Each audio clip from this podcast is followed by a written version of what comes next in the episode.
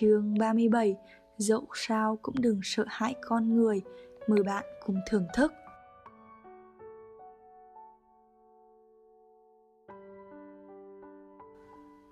Điều khác biệt giữa trường học và cuộc đời là gì? Ở trường, bạn được dạy một bài học và sau đó được làm bài kiểm tra. Trong cuộc đời, bạn được cho một bài kiểm tra và nó sẽ dạy bạn một bài học. Em 17 tuổi, ngoan hiền và trong sáng, đi học rồi về nhà, không dùng điện thoại di động. Nhưng bỗng dưng em phải trải qua một tuần ác mộng. Bạn cùng lớp xì sao ban tán, cửa sổ ấp lai ở em mi đầy ắp những lời cợt nhả. Bạn cùng lớp xâm si ban tán, điện thoại nhà reo liên tục. Lúc 11 giờ rưỡi đêm, những giọng đàn ông xin gặp em, khóc nức nở. Em không biết chuyện gì xảy ra với mình. Ba mẹ em tức điên, định đổi số điện thoại. Nhờ sự giúp đỡ của ông anh họ, cả nhà phát hiện ai đó đã đưa tên, nick và cả số điện thoại của em lên một diễn đàn với lời mời gọi ấm ợ. Không dễ khẳng định, nhưng em lờ mờ đoán ra có thể đó là một người xưa đã từng là bạn. Rồi tất cả trôi qua, nhưng em đã khác, em không cười nữa, em thu mình lại, sợ gặp, sợ kết bạn, sợ tổn thương. Em khắc lên bằng học của mình một câu khiến tôi giật mình khi đọc được. Tôi sợ hãi con người.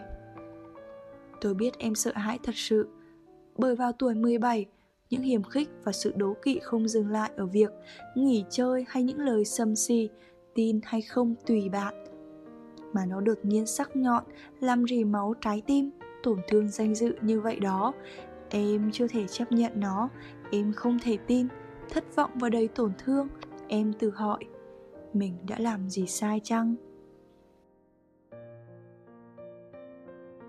Có một câu nói mà tôi thấy rất lý thú, mong đợi cuộc đời đối xử tốt với bạn vì bạn là một người tốt cũng giống như mong rằng con bò đực đang nổi giận sẽ không tấn công bạn chỉ vì bạn là người ăn chay ta thức dậy mỗi ngày bước ra khỏi nhà và đối diện với cả thế gian người thân quen kẻ xa lạ người sẽ trở nên gần gũi, người mà ta vẫn nhớ và người mà ta đã lãng quên.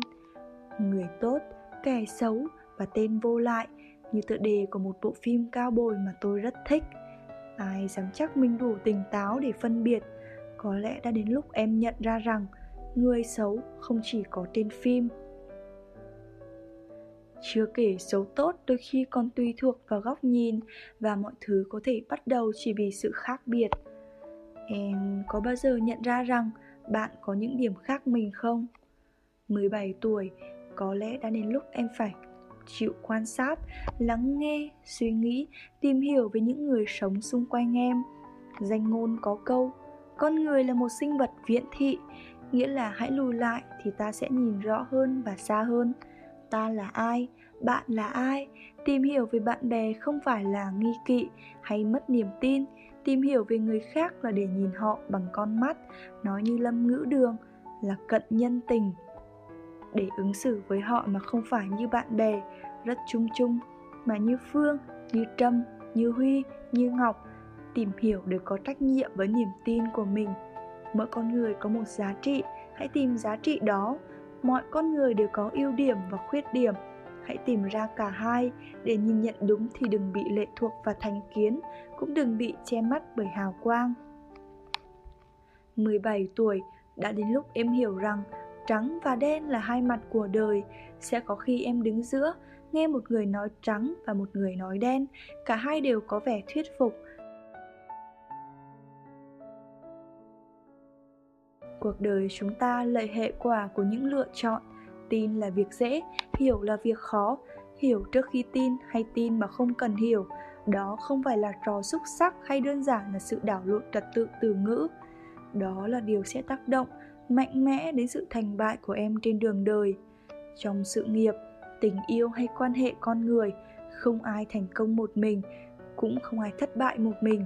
Kể cả ngôi sao sáng nhất mà em nhìn thấy cũng không thể tỏa sáng một cách đơn độc việc lựa chọn người đồng hành là yếu tố tiên quyết để thành công hoặc quyết định rằng thành công sẽ lâu dài hay ngắn ngủi.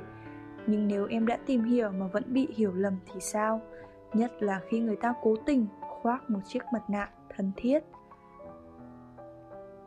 Tôi biết đó là thực tế, hoàn toàn có thể có một lúc nào đó trong đời ta bị phản bội, bị chơi xấu bởi những người không ưa mình hoặc bi thảm hơn bởi những người mình tin yêu, người thân bạn bè, đồng nghiệp, cộng sự. Voltaires chẳng phải đã từng kêu rằng, hỡi thượng đế, hãy canh giữ dùng con những người bạn thân thiết còn kẻ thù, con đảm đương được, đó sao? Chẳng ai trong chúng ta là chưa từng nhìn lầm ai đó. Vì vậy hãy tin rằng, tôi hiểu được sự thất vọng và nỗi đau đớn của em. Những vết thương nơi đầu gối thì dễ lành hơn những đổ vỡ trong trái tim dù sao chúng ta cũng không thể ngăn mình lớn lên và trưởng thành không có nghĩa sẽ ít bị tổn thương hơn, mà chính là biết chấp nhận sự thương tổn, chấp nhận nó không phải để gục ngã trong niềm đau, mà để vượt qua nó và tiếp tục bước vào cuộc đời rộng lớn một cách an nhiên và chân thành như em từng sống. Nhưng người ta làm đâu ta? Nếu có, theo tôi luôn là thiểu số đối với những người yêu thương ta thật sự vì vậy, đừng để thiểu số ấy che khuất phần tốt đẹp còn lại của thế giới, cũng như những vết gai cào chảy máu không thể ngăn ta ngắm cảnh đẹp bên đường trong một chuyến du ngoạn giữa rừng đầy thú vị. Và thật chẳng xứng, nếu chỉ một lần bị phản bội mà ta từ chối hết mọi cơ hội được yêu.